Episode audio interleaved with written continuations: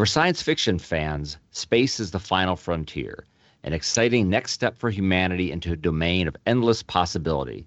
But for the less imaginative, not so much. For these cynics, space is merely a place where, really, there's nowhere to go and nothing to do. At best, space is an interesting science experiment with some national security implications, or maybe it's just a source of national pride. But don't tell any of that to the entrepreneurs who see space as a potentially massive commercial opportunity. Already, space is a pretty big business, generating some $400 billion in annual revenue. To explore the economics of space and the role of government in its commercial development, I'm joined by Professor Matthew Weinzierl of Harvard Business School and author of the paper Space, the Final Frontier. Matt, welcome to the podcast. Thanks, Jim. It's a pleasure to be here. Now, in the paper, you write, quote, after decades of centralized control of economic activity in space, NASA had begun to cede the direction of human activity in space to commercial companies. Why did this happen decades earlier? Is the technology so much radically better now? I think I think given the Apollo anniversary, we've sort of heard these stories about how America sort of lost interest in space after it's clear that we won the space race, and then after Apollo, uh, we didn't we didn't do all those extra Apollo missions. So why? What is sort of the catalyst for sort of this renewed interest? That's a great question. I think there, it, it's multi-causal, but I think the most important thing is that, like any centralized system, the space industry, the space sector that grew out of the space race, and in particular the Apollo program that you're talking about, uh, because it's centralized, had some really powerful advantages. Right, it could set goals quickly and and pursue them, uh, in particular public goals. But it also had some real weaknesses, and so over time, those weaknesses tended to build up. And the real crisis point came with the shuttle program, which had some remarkable successes, but was never quite what people hoped it would be, and eventually became uh, too costly and then too dangerous with the two uh, accidents for it to continue running. And when the shuttle program was canceled in the early 2000s, it was really a crisis point for the space program because we realized that the United States would no longer be able to send astronauts into space from its own soil. And that was really a sign, a very depressing sign to people that these mm-hmm. disadvantages of the centralized system had finally caught up to us. So entrepreneurs being uh, aware, looking for opportunities, see the situation, and they act. Who are the actors? Or, put another right. way, of that 300 to 400 billion dollars, how is that currently being generated, and is that is that a uh, result of entrepreneurs? Is it just government paying for space launches? Where's that money coming from currently? Excellent. So that's a really illustrative story, actually, for this broader theme. So of the almost $400 billion, the vast majority is satellite based revenue. So telecommunications, internet, things like that, some Earth observation. Uh, and that actually has been going strong. That sub industry, so to speak, within space has been going strong for a couple of decades. And that's partly because the United States and other countries early on recognized that there was, or earlier on, recognized that there was commercial potential uh, in satellites through telecommunications. And did a bit more privatization. So, quite early on, a public private partnership program was set up to encourage private investment in satellites. And so then the entrepreneurs were able to, you know, pursue those opportunities where they saw profits. And that's that's uh, remained the vast, vast majority of actual economic activity in space. The interesting connection to our first uh, question is that now there's a bit more of that happening in the broader space economy what you might think of as the beyond satellite aspects of space. So NASA is starting to open up those activities to private entrepreneurs, partnering with them and, and hoping and, and subsidizing their early efforts a bit in the hopes that they can similarly inspire this broad public private uh, cooperation. Um, you, you also write that it's a widely shared goal among commercial space leaders, including the sort of the internet billionaires who are interested in this, right. uh, the achievement of a large scale, largely self sufficient, developed space economy. Right. Uh, right. That's more than just satellite launches. What what what what would that look like? Exactly. And, and what and what is the potential there? I've heard a trillion dollars, but we're almost halfway to a trillion dollars already. That sounds like a right. lot more than a trillion dollars. Excellent. So the the growth projections that you see coming out of investment banks are are interesting. They're big numbers. Are completely accurate. Right. I get it. Completely right. but but what's actually quite striking about those numbers is at some level they're quite conservative. Just as you pointed out, you know, we're at 400 billion already. You look 30, 35 years ahead, they don't seem to be speaking in real terms. They seem to be speaking in non-inflation adjusted terms. So a trillion dollars is not crazy. It's 5, 6% growth, right? So the dreams of people like Elon Musk and Jeff Bezos are are orders of magnitude, I would say, larger than that. Maybe not over a 30-year horizon, but over a 100-year horizon for sure. And and this is when I said at the beginning that there, it's multi-causal.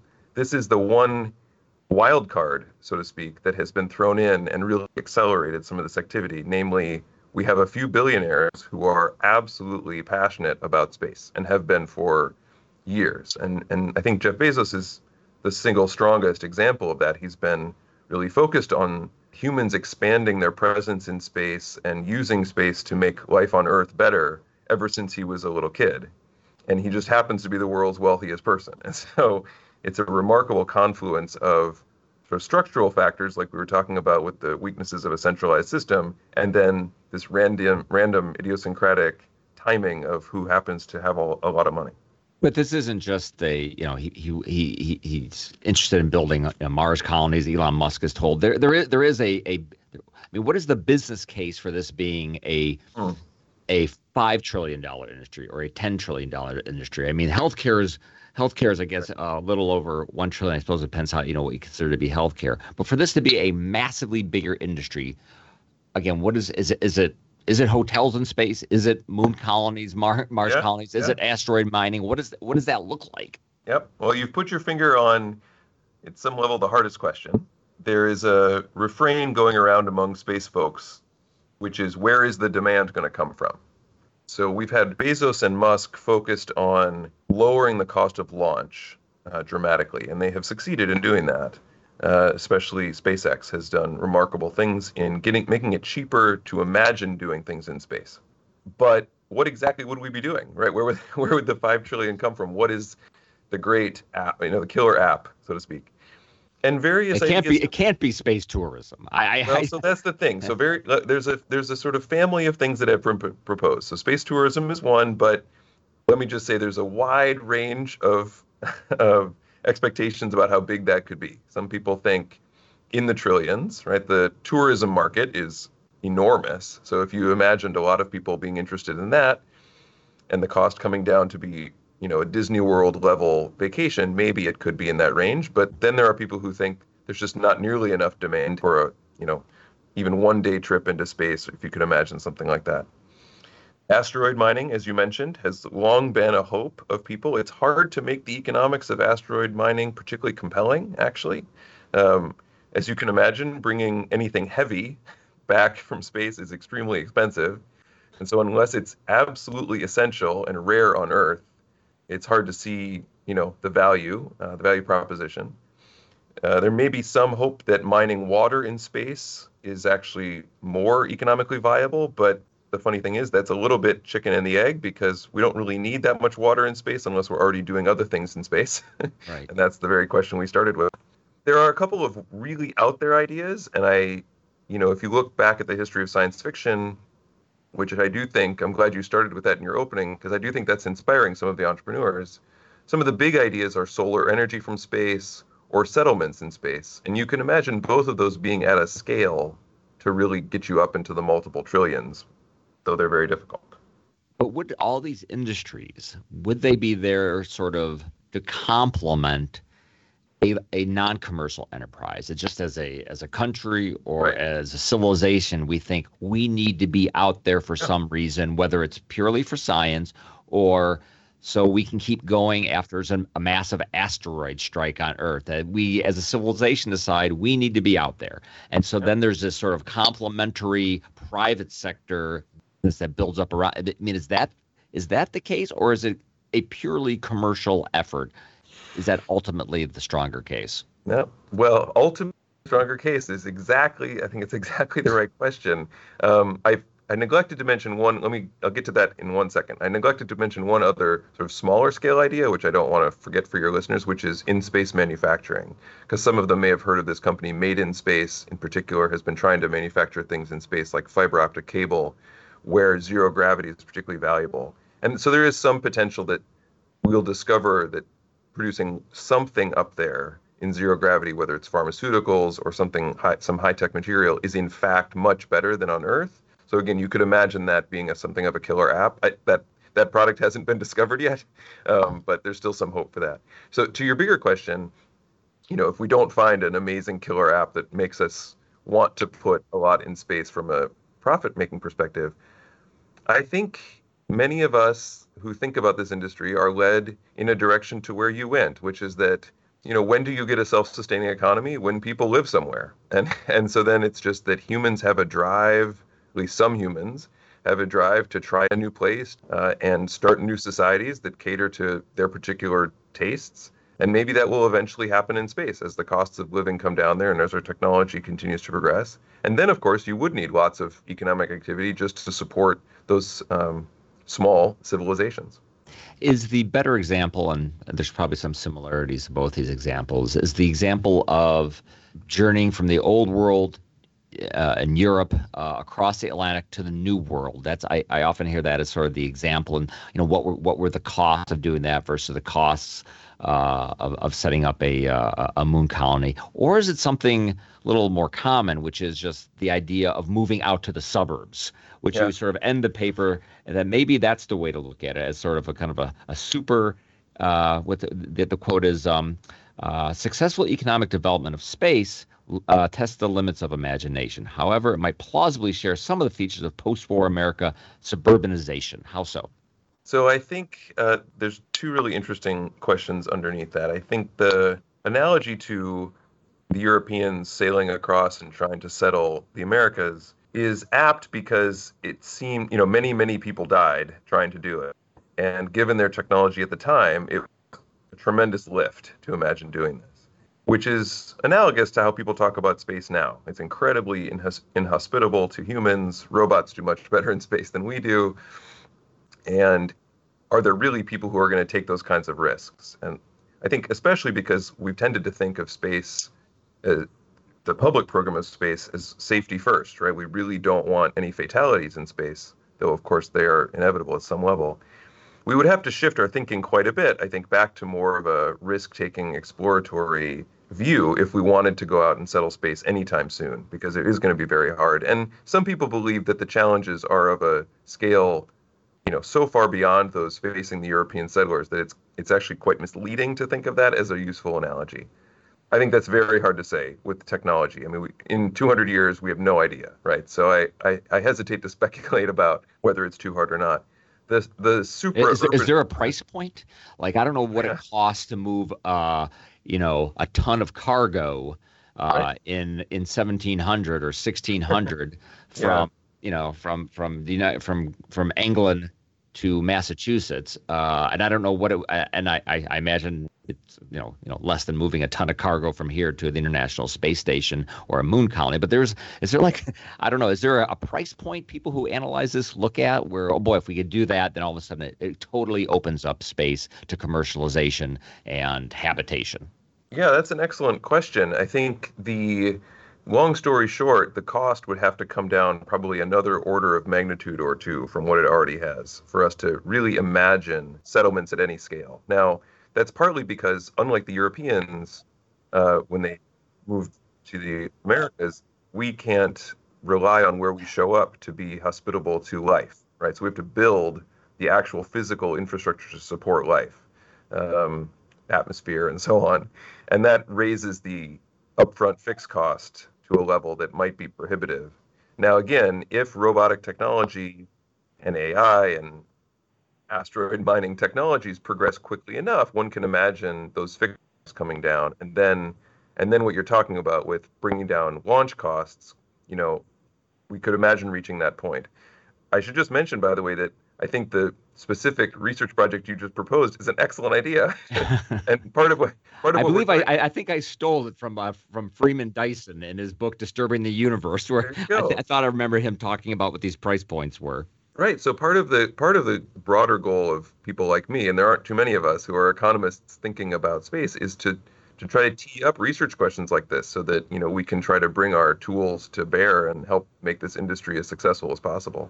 So let me let me ask you this: Would you uh, go to outer space for a day or for or for a week. I, I I remember. I think it's one of the early um, uh, sort of Virgin Galactic test flights, and the uh, the craft was in the air, and then it just started spinning. Yep. Not out of control, but very. I'm like, nah, uh, that's. i am going to take a hard pass. Uh, yeah. I would you do it?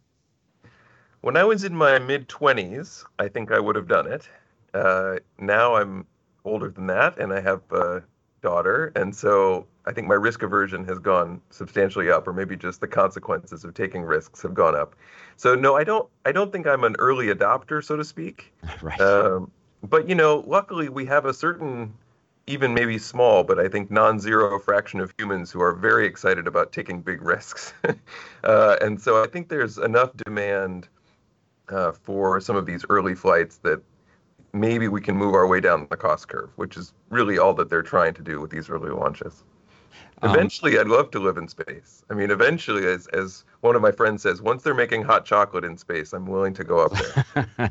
uh, uh, it's uh, a lot of the papers are you're looking at sort of you know, the uh, business case, but you're also looking at sort of like looking at it as sort of an interesting sort of economic experiment or, or test case. And you write um, if such space economy visions are even partially realized, the implications will be enormous.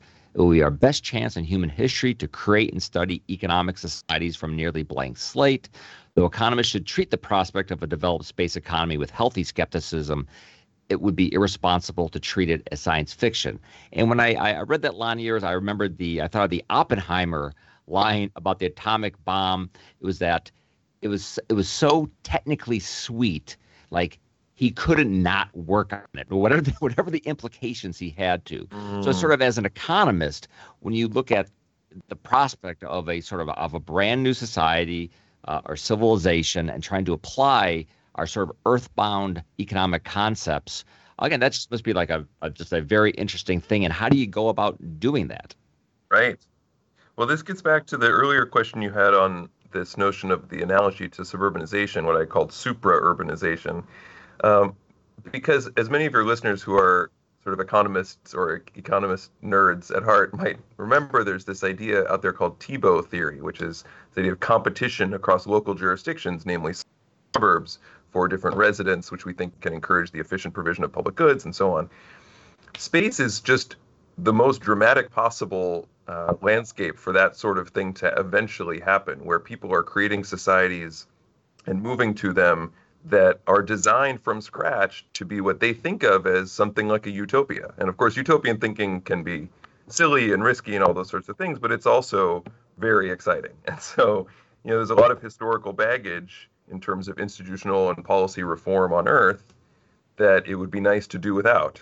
And whether that means you're a libertarian and would like libertarian paradise or a socialist and want to build a socialist paradise, space might provide us a chance to actually try some of these things and see how they work when really given free reign to run from scratch. And so, for an economist, especially one who likes to think about the optimal design of policy, it is a bit irresistible. How easy is it to um, apply these concepts right now? Concepts like you know externalities or yeah. or, or, or property rights.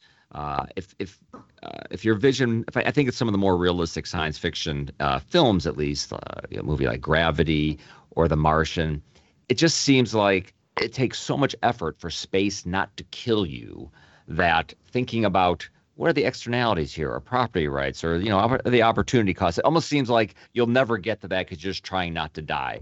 So so so then so how do you go about applying some of these sort of i guess common economic concepts to in in your own work to to space? Yeah so that's that's funny. It is it is true. Space can kill you in many ways. I guess what i would say is that to get to a point where it can be safe to go to space and where these huge visions can eventually be pursued and realized we have to make it i think commercially viable uh, so that we can get the scale investment we need to get to that point. And and part of that means solving some of the market failures that otherwise beset the industry. I mean, there's a reason why we started with a centralized space model, not just for national security reasons, but because the market doesn't have a lot of ability to produce these sorts of things without a little bit of a boost. Uh, and I think the most pressing one of those, perhaps, is this sort of positive externalities across space businesses. As we started our conversation with, it's not really clear yet why we would want to go up there. And that means that any business model that might thrive in space once we have a space economy can't get off the ground, no pun intended. Uh, and this sort of chicken and the egg problem is pervasive among space startups uh, trying to do things that are a little more beyond the, a little bit beyond the near Earth uh, satellite sector. Uh, you know, a common question is whether, and I'm sure that the, the people in the space program uh, in the 60s and 70s got this all the time. Is this a good use of like taxpayer money? Is this a good use of, of money that could be spent down here rather than up there? No, it's a little bit different if you're talking about a commercial enterprise where supposedly you, uh, at some point, it needs to it needs to make a profit. You're looking at costs and benefits. Does that question even does that kind of opportunity cost problem uh, does that apply to sort of the private the private exploration and use of space the way it kind of does with government? That's an excellent question. I think, I mean, first, just on the government point, one thing I would say is that the idea of partnering with the private sector probably actually saves, certainly in the long run, uh, saves the taxpayer quite a bit of resources, or at least we get a lot more for our a lot more bang for our buck in the space sector. And so I think that's a very positive development for those who are worried that we spend too much on space. Um, maybe not a lot of the listeners to this particular episode of the podcast, but that is a common concern in the out in the public. On the question of whether there's an opportunity cost with private sector investment, I'd say I, I think two things, maybe three. The first, the first is that you know we often have the private sector make big bets on crazy technology, and that's just part of the nature of innovation. So I think we should be hesitant to be too worried about that. Um, the second is that some people worry that what's really going on in the private sector especially because it's coming from a couple of billionaires, is that it's almost more of a philanthropic exercise or or a passion project or or something that's not based on trying to actually turn a profit and therefore isn't subject to market discipline. There may actually be some of that. I mean, I think that's not implausible. Uh, although these are pretty great business people, so I would I hesitate to to doubt their judgment on that either. But if what you're worried is that there are you know problems on Earth we should be fixing versus going up into space, I think the motivations of these philanthropists are in fact deeply humanitarian. They just think there's a different, you know, set of problems we need to be solving or maybe a different set of solutions to them. And and so there's a lot of criticism sometimes about the money being spent up there versus down here, but I think both Bezos and Musk and others uh, are quite eloquent actually on the idea of either we need a backup for Earth or the sort of stuff that we're doing up there in space can potentially lead to really beneficial things happening on Earth in terms of moving heavy industry off of the planet or, you know, cleaner power generation like that. So, so I think that's also important uh, to recognize. And then the last thing I would add, which because I just think it's important, is that one of the great benefits of thinking about space that I found with my students and alums and just the general audience is that it gives you a way to look at what we do here a bit from the outside, right? You see yourself a little bit when you're looking at other things. And and that's really true in space. If you think about what, how you would want to design a space colony, uh, you think, at least me think, a lot more clearly about my priorities here on Earth. And so I think money spent pursuing that those sorts of thoughts and vision is actually quite well spent. What would you have to see government do to facilitate this? We've been talking about the private sector, but uh, and government sort of getting out of the way. But what does it still need to do? The program that is often cited as the single most encouraging in terms of the government's role is this program called COTS, Commercial Orbital Transportation Services, from the mid 2000s, which is this relatively inexpensive public private partnership program that spurred the development of these private launch services, namely SpaceX and Blue Origin and Orbital ATK and a few others. I think what many of us in the sector, and, and certainly what I would like to see, is the government to continue building on that experience and do that with other aspects or other goals within the system. So, using a bit of public money to lower the barriers to entry for entrepreneurs and get rid of some of the fixed costs or, or offset some of the fixed costs of getting humans off the planet, uh, whether that's for tourism to the space station or beyond, building habitats in space, uh, that could service space hotels or space manufacturing plants or eventually space settlements. Um, you know, experimenting a bit with energy from space and some of these other way out there sorts of ideas, but that, that have such promise in terms of the scale that it would be a huge win if we could do them. The government can do a lot by seeding those activities up front in a sort of R&D style uh, exercise. You're close to people in this industry. Any talk of space elevators? You know, it's so funny you ask about that. I was just having a conversation with a friend about that the other day. Generally, space elevators inspire derision among people in the space sector. There's a real it's a it's very tempting. So certainly sci-fi and even people uh, in the sector recognize that if you had a space elevator, it really would change the economics of getting into space, and that's why it's such perpetually uh, appealing idea. And of course, again, with technological innovation, you'd never want to write it off because it would be such a win. We seem to be pretty far from what we would need to make that actually work. There are some people quite interested in working on it. There's a couple of foundations that pursue it uh, actively. I was just reading a book the other day on uh, from one of them. But of course, the until you solve those technological problems, it is still a bit in the realm of science fiction. Uh, but you're right that it would be a game changer if we could make it happen. What sort of prompted your interest? Are you sort of a sci-fi person who became interested in economics? Uh, read the Foundation series by Asimov. Right. very common story. Uh, where does your interest stem from? It's, so it started, I, I suppose, I was raised on a steady diet of Star Trek The Next Generation by my dad. Um, so I've always had that in my mind, although I wouldn't have ever called myself a space enthusiast or space nut or anything like that. I never went to space camp, never had that uh, experience. It really came out of my interest in the role of economic policy and the role of government. Uh, I was building a elective course here at Harvard Business School on the role of the government in the economy and I was interested in looking deeply into a sector where the public and private arms were deeply intertwined. And like everyone else, I was seeing the things SpaceX was doing and the 20 early 2010s.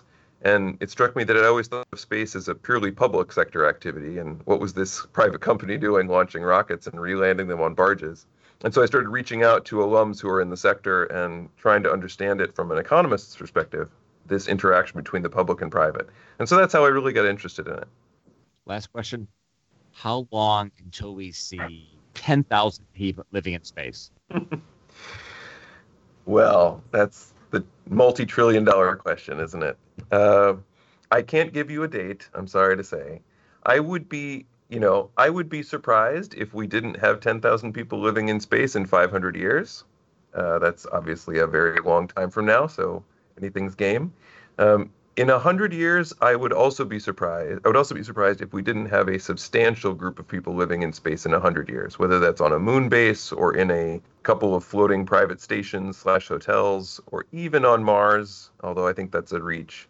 So I think a hundred years is not uh, beyond uh, the horizon for when we could really start to see this activity happening. My guest today has been Matt Weinzierl. Thanks for coming on the podcast. Thanks so much, Jim. City